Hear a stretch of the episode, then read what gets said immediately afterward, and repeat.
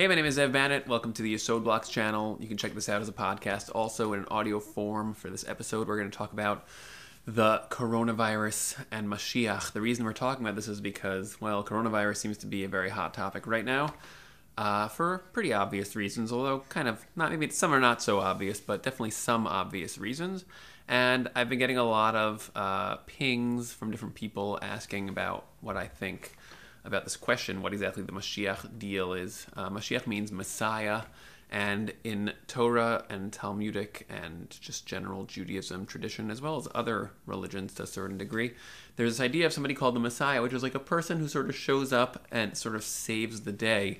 And we actually have it as one of our principles in the Torah, um, written by, uh, the principle is actually articulated by a few people, but basically the principle that you're supposed to really constantly look towards or look forward towards the Messiah's arrival. And the question is, well, what do we think about this situation right now? We're in a very unusual situation. The whole world is kind of like blocked up, blocked off, a lot of lockdowns, a lot of isolation, a lot of uh, literally unprecedented in a lot of ways uh, types of reactions to the situation that we're currently experiencing in the world stage.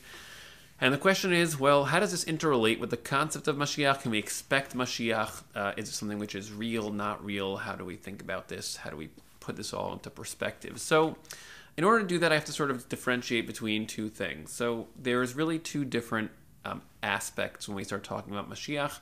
Uh, the concept of Mashiach does not just mean a guy who shows up and saves the day. So you can think about it like this. Um, Mashiach is sort of like a character that there's Uh, going to be room for him on the world stage when the world stage is properly set up for him. So what does that look like? Well, when you understand what exactly the, the, the mindset is you have to have uh, in order for Mashiach to be there, then you'll understand why Mashiach would sh- sort of show up whenever you have that mindset. Let's put it like, let's just sort of clarify that.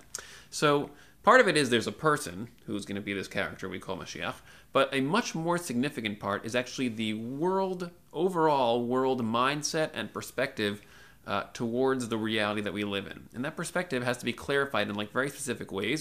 I don't just mean that everyone is going to suddenly care about Shabbos or the Sabbath or the Torah. I mean something kind of deeper than that. Uh, it's not, it's not, it isn't not that, but it's much more than that, which is that there's a certain way of thinking that is very big and very deep and very real, that when you have an, sort of like a critical mass of people thinking in that way, that makes room on the world stage for them to be able to receive a certain type of leader who can then take that authenticity and depth and clarity and direct it and funnel it towards a much higher, much more intense type of direction for the whole world consciousness to sort of turn towards. So that the Mashiach character only sort of appears when you have that background. So let's just analyze a little bit what that background looks like and then sort of try to assess if what we're experiencing now in the world is that background already? Are we getting to that? Are we at that now? Are we on the way to that? Is this nothing to do with that? And let's see if we can get somewhere with that. So uh, first of all, I want to just sort of, um, just to, to illustrate that this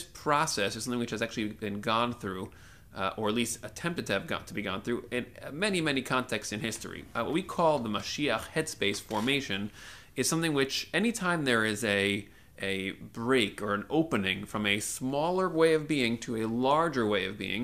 That's we, the Hebrew word for that is the word geula, uh, commonly translated as the word redemption. It really means to sort of free yourself from what's called a narrower space. The word for the narrow space is the word Mitzrayim, uh, from the word Mitzrayim, which means like narrow location. And so in the original story in the Torah, in uh, the book of Exodus and sefer Shmos, is actually about the process of Bnei Israel, our ancestors, getting uh, released from the narrow space of Mitzrayim, which was literally a narrow space, not too different, I mean, different in many ways, I guess, in terms of the intensity and the, and the brutality, but in terms of the isolation and the struggle that we're all feeling today, there's a certain similarity, which is that they were trapped in these narrow spaces and now they're trying to free themselves from that. So in the story of the Exodus, there's actually uh, a, a long introduction by the Ramban, Nachmanides, who writes that there were really two phases to the process of the Exodus. The first phase was the actual release, where they actually left the the, the land, the country of Egypt, and were freed from all the physical uh, uh, narrowness they were experiencing at that time, all the burdens and the abuse they were undergoing. Then the next phase was actually an ideological narrowness they had to free themselves from, because if you're a slave and you're an abused person, as we all know, abuse psychology is something which lasts for a long time, leaves a very significant trauma. It can be hard for us to sometimes free ourselves from an abusive psychology and think to ourselves, you know, maybe the rest of the people in the world aren't going to be abusive the way my, my abuser was. You can get trapped in this headspace. It's very narrow, and you can sort of fail to see the truth of the environment that you're in. So that larger uh, release from the narrowness of, of mind is something which is actually uh, an ongoing process that all human beings go through constantly.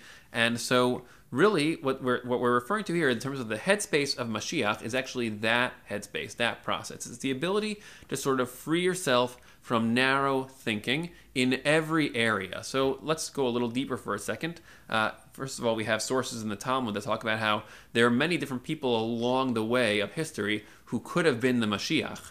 Uh, Chizkiyahu HaMelech was one of them. Rabbi Akiva thought that um, that uh, Bar Kochva was, was Mashiach. Uh, these are people from thousands of years ago, and people also since then who were believed at different times to be Mashiach. And the reason is because these were people who had very catalytically broad and big perspectives that were far larger than the usual narrow approach that was that was commonly being utilized at the time. And so whenever somebody would encounter a perspective like that, I would say, wow, look how broad and big that is. It's so much bigger than the narrow way that I see things. So then what would that, people would actually start to think that could be Mashiach, and they're not wrong.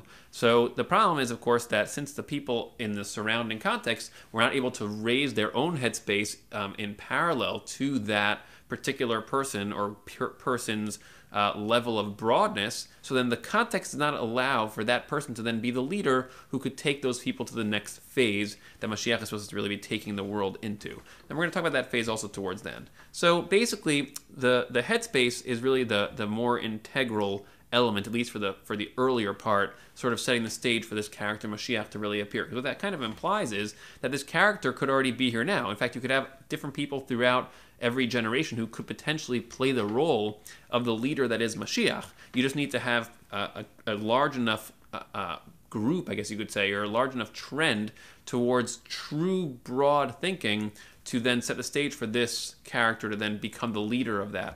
And so then, obviously, what that kind of leads us to is the major question, which is, well, what exactly is the nature or the mapping, the structure of this kind of thinking that lends itself then to creating a space for that kind of leader to come and, and sort of lead us to where we need to go next? So I'm going to use a couple of examples to illustrate how this works. Uh, one that I kind of feel like is, uh, it's a little bit of a hot button topic right now because we're in the middle of the coronavirus uh, pandemic as the time of this you know, video being created, this episode being created. Um, but the example I want to use is um, earlier on, about, about a month or a month ago, as this whole coronavirus, COVID nineteen situation started to unfold. So a lot of people made comments about how this is no different from the flu, or if, forget no different, it seems to be even less deadly. The number of people that actually have died from it is pretty low, and you know it's not a lot of cases, and we're sort of shutting down the world for literally one hundred thousand, two hundred thousand people who have been infected with like you know only a few thousand who have actually died from it. And you know in that um, in that in that thought structure, so there were a lot of different responses in the social space, the media space, social media, and what we all did as a society and a world society, really, we all started to sort of absorb the arguments from both sides, what each person thought, and you know, the which was the popular opinion and the not so popular, and which is the contrarian opinion. And there's a lot of different dynamics there socially going on, people arguing for and against that idea. And what I want to sort of do is just ignore that whole conversation for a second, the back and forth, and just sort of zoom in on just one element for a second, which is, see, what I found very interesting about the entire discussion is that the question of like the flu versus this coronavirus, uh, this new virus. So the, it was almost like we were sort of we were sort of saying, well, we have the regular flu, and a lot of people die from that, and then now we have to start sort of um, operating differently because we have this new virus. And what's funny to me about that whole thing is that like the the embedded assumption was, well, the flu is not such a big deal, and we sort of handle that fine, and now this new virus is a big deal, or isn't if you disagree, and then like question is, how do we deal with that? But like I, as a person, and I'm sure there are many out there in the uh, t- in YouTube land who would agree with me, so some of us have already been very cognizant of the fact that many people die every year from the flu. The flu is very painful. You know, friends that I've had that got it and were like out out for a week from work, and you know, it was just very difficult. And you know, a lot of us know the flu is bad and hard, and some of us have lost relatives to the flu, and it was traumatizing and tragic. And and we also, many of us know to like wash our hands and like to also constantly be on the lookout. Like I work in a school, so I'm always very aware that like people are spreading disease to me, and I try to avoid viruses. And to me, this was not like a new phenomenon. I wasn't suddenly like, oh my gosh, the flu was not a big deal, but this is a big deal. I was like, this is the same deal. I have no idea yet how how many people could die from this particular bug, but like in terms of the responses, like I'm not, I'm not in any way startled that like these are all good ideas. We should definitely try to be more sanitary and constantly try to take care of our hygiene, because if you're hugging people, shaking people's hands, I'm not capable of shaking people's hands at this point in my life without washing my hands afterwards, because I have gotten sick so many times from physical contact in that way that I just assume that's what's going to happen. So now whenever I shake people's hands, I just always wash my hands. So what's interesting about that whole sort of setup of thoughts is that for a lot of people, it sort of sounded like Like the flu thing was like a write-off, it was an easy thing. And this new thing is like, well, now we should really start to wash our hands. And to me, I was kind of like, well, why is that? And so that whole thought process kind of led me a little deeper, and the analysis was, okay, people are thinking about this in a funny way. I guess they generally take the flu for granted as like an easy come, easy go type of situation, and now this new thing is like very much in their face. It's very much noticeable because everyone's talking about it.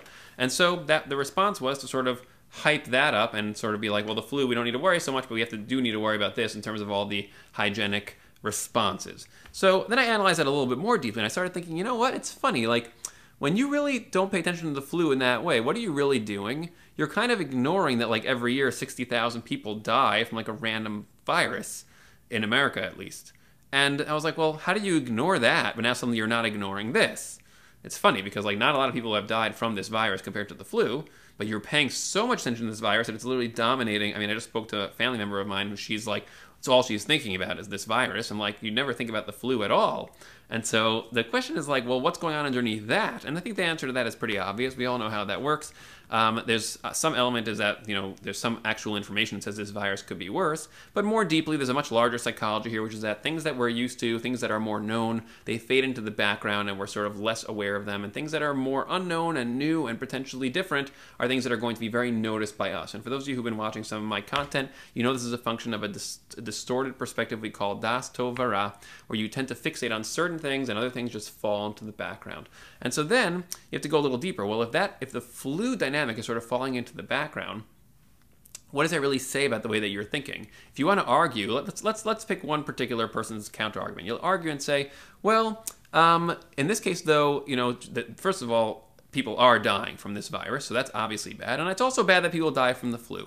Well, the reason why I have I have a hard time with that perspective in general is because you start talking about people dying from a virus or dying in general, so there's something that's underneath that which needs to be analyzed carefully. What exactly is the problem when somebody dies? Why do we have a problem with that? Now, I know that seems like an obvious type of question. Like, I'm not saying what's the big deal. I'm saying like what exactly, if you have to quantify the problem when somebody dies, what exactly is the issue? And I think if you think very carefully about what the issue is, then things like the flu and other deaths that are constantly going on around us will sort of stop fading into the background, will stop being distorted and being taken for granted, and sort of start to fade into the foreground more and become part of a larger picture of how to think about life, which is going to be much bigger and broader than just, well, whatever's in my immediate situation and environment gets paid attention to, and other things fall into the background. And this is really the beginning of the doorway to understanding the headspace of what Mashiach perspective is actually like. And so let's think about that for a second. The Torah's description of this is, well, we have a body, and then this body is a conduit for the neshama, the self, to shine through, just like I'm shining through right now. And whenever a body turns off and shuts down, we call death. So now there's there, the access to, to that self, we call the neshama, is drastically reduced. In other words, you can't access another person's consciousness very easily if their body is non-functional. That's what we, we've already, everybody knows that. If somebody's body, if somebody's body is asleep, for example, it's very hard to access them. The Talmud writes that sleep is a sixtieth of death because it's very similar to death in terms of the accessibility, but at the same time, the consciousness is still tethered to the body, so therefore it's not really death. It's also true with people who are comatose. In other words, when a body is non-functional, it leads. It's a situation in which now the consciousness, in other words, the neshama, the self that we talk about, is now no longer being channeled and into the world in a way that we can access in the way that we are used to.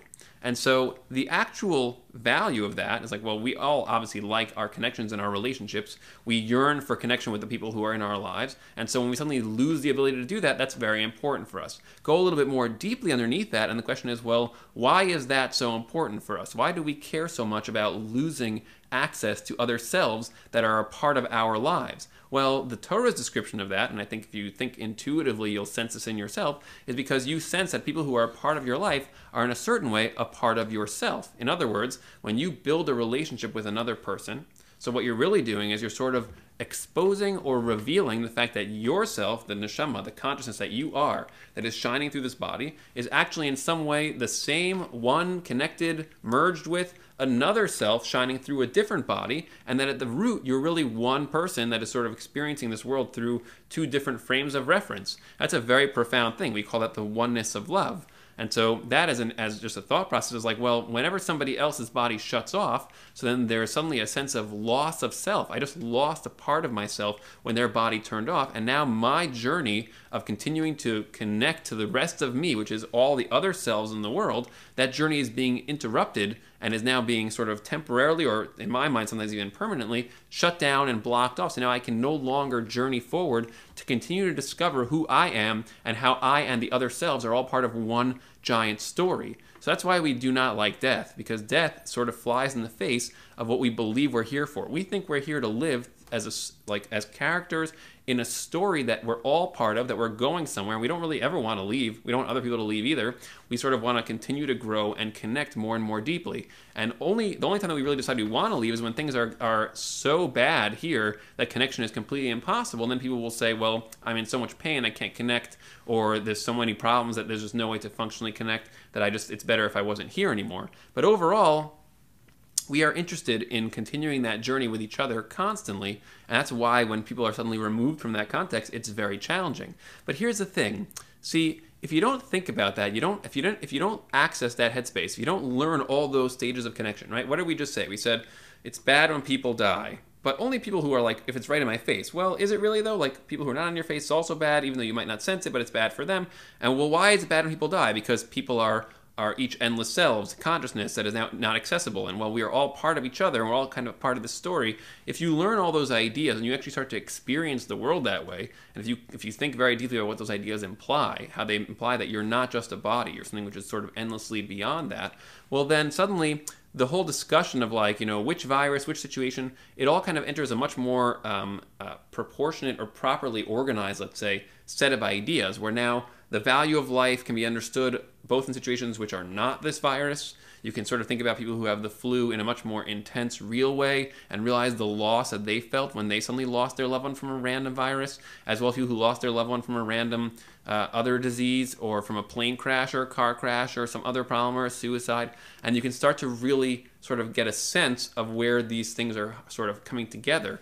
And there's really like, uh, again, not, not, not that you should then be sort of constantly shoving death in your face, but sort of understanding like what death is and how death is kind of like this problem that interrupts our ability to create love, and that's what makes death so so much of an issue in our lives. And so when you sort of have that more clear in your head, and again, there's many, many more principles here that are sort of beneath that, well, what you just did was, theoretically, if you thought that through in a real way, it should, at least somewhat, have done something which I like to call, which is not my, not my own phrase, blowing your mind. What does it mean to blow your mind? It means that you had this idea. You're like, oh, death is bad. And now it's like, wait, death is bad because it's a loss of self through a body. Loss of self through a body means that now I can't access another self. That means I can't connect to another self, which means I can't continue my journey of self-discovery and self-connection with other selves. And we can't all be part of this one family growing towards whatever the purpose of this world is, the purpose of our lives is. So like that thought process kind of going from just death is bad to that much more expanded perspective is what we call blowing of our minds, because now instead of having a narrow perspective that things are just, well, death is just bad and everyone knows why,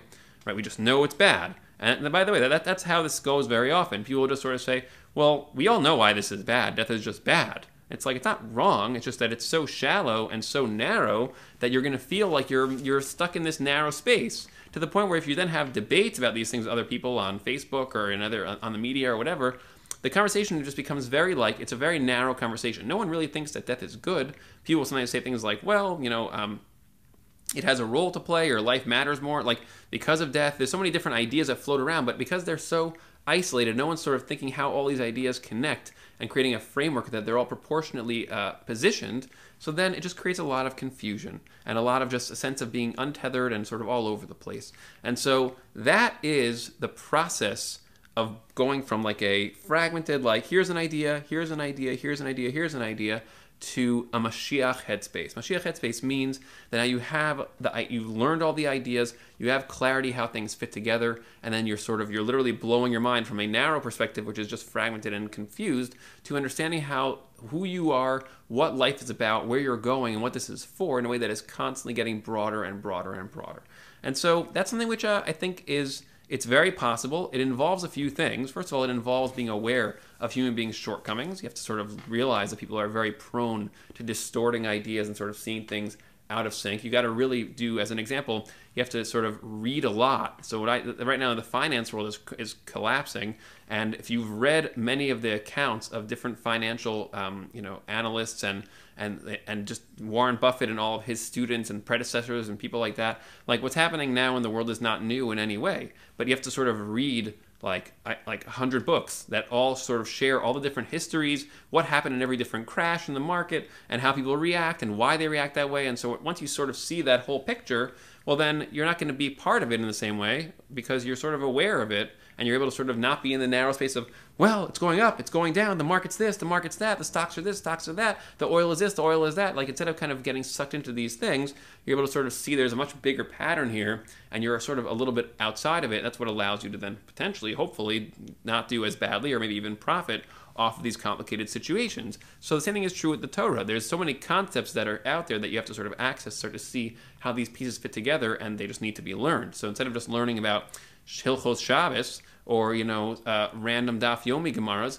there's a lot of things that need to be learned that are that are in the Torah, in the Talmud, in the Gemara, in, in the Midrashim, that need to be analyzed and thought about. That's really what the whole point of this channel is, and other people who are doing what I'm trying to do, which is talk about the things that are not talked about so often, so we can put them into the puzzle piece picture and then understand how the system actually works. So with all that as a background, let's just sort of wrap this up and go towards the Mashiach concept here. When you get a preponderance, a critical mass of people who are doing that kind of thinking, who are looking to understand things. They're not looking to react. They're not looking to, they don't hear a line about the flu and say, no, you're wrong because this, no, you're wrong because that, no, you don't care, no, you don't care. Like they're not doing that kind of reactive thinking and talking, which is what is going on on the right and the left in the politics sphere. It's going on in the, in the media sphere pretty much constantly. That entire Uh, argumentative approach, which is designed to elicit more and more reactivity from the various people on both sides to polarize. So we're talking about rising above all that. When you're not part of that, and we have that most people are actually not interested in just arguing those types of polarizing ideas, but instead they're interested in understanding. What do you genuinely think? Like what's, like what situation would you say that abortion is good? In what situation would you say abortion is not good? And what's your underlying understanding of that? What does it mean to have a fetus? Is a fetus an actual person? Well, what is a person? Is a person consciousness? Is a person a body? Is a person something that's consciousness shining through a body? Well, what about a baby that doesn't even have consciousness yet? A little baby, a, a five-year-old? How, like, is there a way to understand those different gradations? How do we think about that? And the answer is yes. There's lots and lots and lots of information about that, both in science and in the Torah, that needs to be discussed and thought about when we're making, when we're having these conversations. But instead, we have these very vague, polarizing conversations. You're pro-life, I'm pro-choice, and that's just the end of it. And I, if I'm pro-choice, that means I think women are allowed to do whatever they want with their bodies. And if you're pro-life, then they're not allowed to. And that's the argument. And like that's that's a child argument. That's there's nothing there to talk about. So and and again, the two sides don't even really think those things. You actually sat down and got off of the polarizing thing, you could actually understand what each person is really thinking about every situation and case, you'll find that most people are this far apart in their ideas, if they're even apart. So that's the basic uh, uh, freedom of mind that we need to sort of create to achieve Mashiach. So that kind of gets us to our, to our final point here. Well, the situation right now, is this a Mashiach runway or not? Well, I'll tell you a couple things. One is, it's very in it's very interesting what's happening. I mean, this is unprecedented, as you all know. This is a completely new phenomenon. What, what, is, what, what I can say is for sure happening is um, that we have something here called yisurin. Yisurin means something which now uh, shoves you. The word yisurin comes from the word lasur. It usually is translated as suffering, but does not mean suffering. It means that which makes you change direction. When you are lasur, so you're now changing your path. Well, yisurin means things that cause people to sort of be moved. They now are going to think more carefully or more deeply about what they're going through and decide if what where if their path is actually good or not. And that, that yisurin always is a is a automatic result, or is even the same thing as uh, change in your life. Whenever something changes in your life, so you have a certain routine, something suddenly it veers, that's called yisurin, because people tend to sort of continue on the same path, but their life just veered. And they're like, oh, this is so uncomfortable. I need to, I want to go this way because I'm so used to going this way. I'm being forced to go that way. That's yisurin. So we are all experiencing a certain amount of yisurin right now. If you're the kind of person who is very open to yisurin, always looking for more change, and constantly you have a very big picture perspective, so whatever happens, you're not you're not really so surprised by it. You're kind of like, well, this was one of a number of possibilities, and I'm going to use this now in the same philosophy I have about how to deal with all of life in my big picture perspective. I'm now going to somehow uh, incorporate and digest this new phenomenon, and then sort of use it to continue my process of, of, of evolution, connection, and growth. That's what I'm here to do. So, and even though it's hard and painful and there's death involved and, and, and suffering, and but I'm going to use all those difficult things and all the good things that come out of it too, which there are good things that are coming out of this whole situation, which everyone knows about. So I'm going to use these things to become more of what I need to become in my life and in the world. So if you're using these yisurin in that way, well, then you're achieving more and more and more Mashiach perspective. And the interesting thing is that this is a very large-scale type of yisurin, which unifies many, many people in terms of the experiences that they're all sharing. So that's a little bit unprecedented in terms of the Mashiach dynamic, because what it kind of leads to is this is driving people to be a little bit more thoughtful. It's driving people to be a little bit more real, because they're being forced to pull back from their routines and start contemplating their actual path and their trajectory in their lives. Now, is that enough to make it a Mashiach runway that we can now expect this is going to be like Mashiach Uh, happening in terms of, will the world turn into this Mashiach-ready place in the next six weeks or two months or whatever? That is highly unlikely, just because that amount of time is not enough to really get everybody to suddenly com completely open their minds to higher consciousness and broader perspectives. So if it's a six months or two months or one month, you know, process here, it's unlikely this will cause a, a in itself enough of a shift in people's consciousness to lead to Mashiach. It could, but it's, again, you have to look at that that data. The data is like, are people getting broad-minded enough from the situation to be that way? So far, most data points the other way. There's a lot of confusion, a lot of anger, a lot of sadness, a lot of fear, uh, a lot of chaos in a lot of different ways. So that, those things are kind of, you know, pointing to the opposite, or maybe not the opposite, but at least they're not showing that we're getting to that point yet. So if this went on for like a whole year and the world basically stopped in its tracks for a year or two years, so then we're really talking about a world-changing event. Like, that's a permanent change, which it's unclear how that would even play out and what that would mean. I'm not saying that's a good thing in any way, but like, there would be a lot, a lot, a lot of factors there to start to analyze, and there would probably be some people who would move towards a broader, you know, spirituality, uh, consciousness development and, and expansion perspective, while a lot of other people would probably move towards a fear and looting and, and very dangerous, uh, primitive perspective. So there's no way to really gauge that at this point, but it does seem like we're having a, an interesting situation, so that, that's just how to think about the yisurin component. Uh, on an individual level, what I would say, though, and this is, I think, very relevant to any person who's just watching this, so all of you are, you know, just to think about this part, um, especially in the Jewish community, but just true in general, you can use this as an opportunity to, do, to create higher-level thinking on purpose once you're aware of this way of being. In other words, once you know that the goal of being here is to get to a broader perspective and to sort of constantly expand your consciousness to connect more and more and more to others and to sort of learn more and more deeply who you are and what this world is about, which is what all of Torah learning actually is. So once you know that's the point of this, you can use these experiences for that. So as an example, um, I've heard a lot of rabbis and a lot of different people talking about how right now none of us are able to go to the synagogue, uh, to daven together, to do tefillah together in groups, and we're being forced to be in isolation and separate. Well, some people say that's something which is, you know, it's good in a certain way. Why is it good? Because then you're going to miss it when you come back, and you'll really value it a lot more later. So I completely disagree with that. I don't think that's true at all. I think that people will miss it, definitely, and then we'll come back to it later, maybe in a month or two months, and feel a little bit of appreciation, you know, in the short run, maybe for a week or two, and be like, oh, this is so nice again.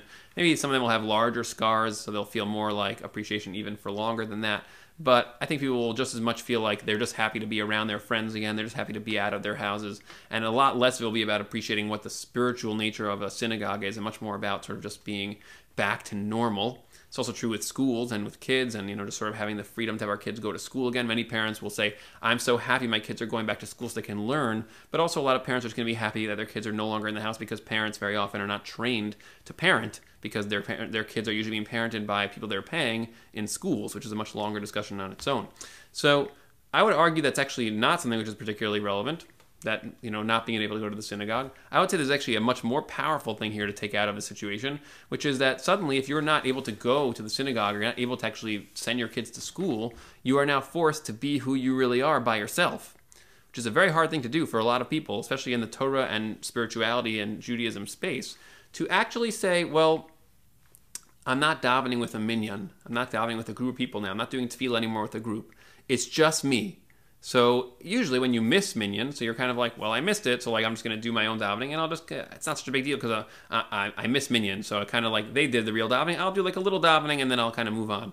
If you're forced, if you're not missing minyan anymore, now you're davening on purpose at home, so now you actually have to really figure out what that, what that what's that going to be like. And you don't have a, a, a you know, a short-term situation here. This could be going on for another month or two.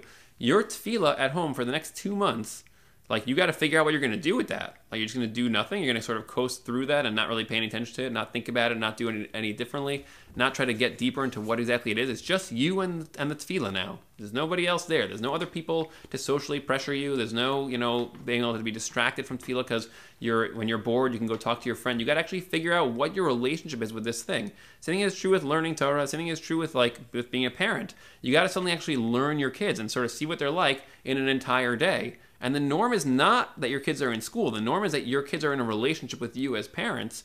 And this is like a thing that for you to do as a real person, to like actually get to learn who these people are in your family and in your life in a way that is really, that you're not used to just because you sort of trained yourself out of it. And so that's a very intense set of challenges that you can really, you know, kind of go head first in and use.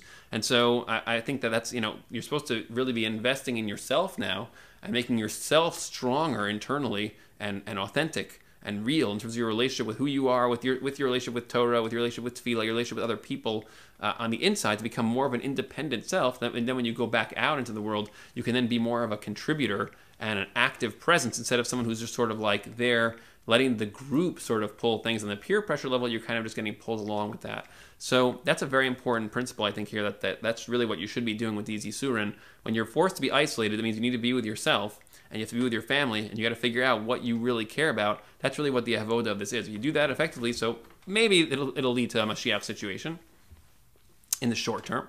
Maybe not. There's definitely some interesting things going on. Like I said, one other thing is the, the seasonal time period of this. It's right before Pesach, and Pesach is the time of freeing yourself from Mitzrayim and opening your mind to bigger perspectives.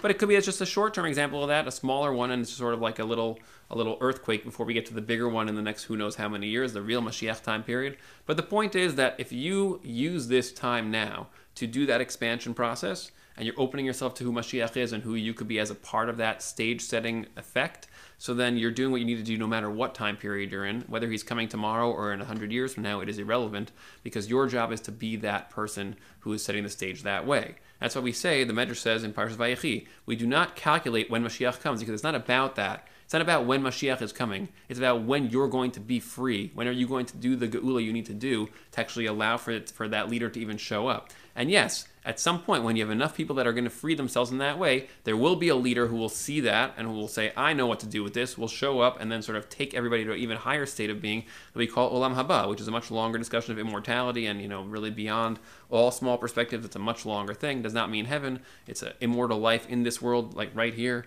But the point is that, like, that's, that's after we get ourselves to that place. So your job here is not to be like, oh, I hope somebody will come and save me. Your job now is the opposite of that. It's to save yourself from the situation that you are in. In other words, you have whatever small perspectives that you have, whatever distorted ways of thinking that you have right now in your head, your job is to use these yisurin to break those, blow your own mind, learn, learn more, read more, understand more, figure yourself out, have difficult conversations with the people in your family, try to learn them, try to listen, try to like Ask questions that are real or penetrating, that are that you don't usually ask. Things that you're nervous about, that you don't really want to find out about. Things that you're kind of nervous to say about yourself. Those are all areas where you are being narrow, where you're hiding from things that are important.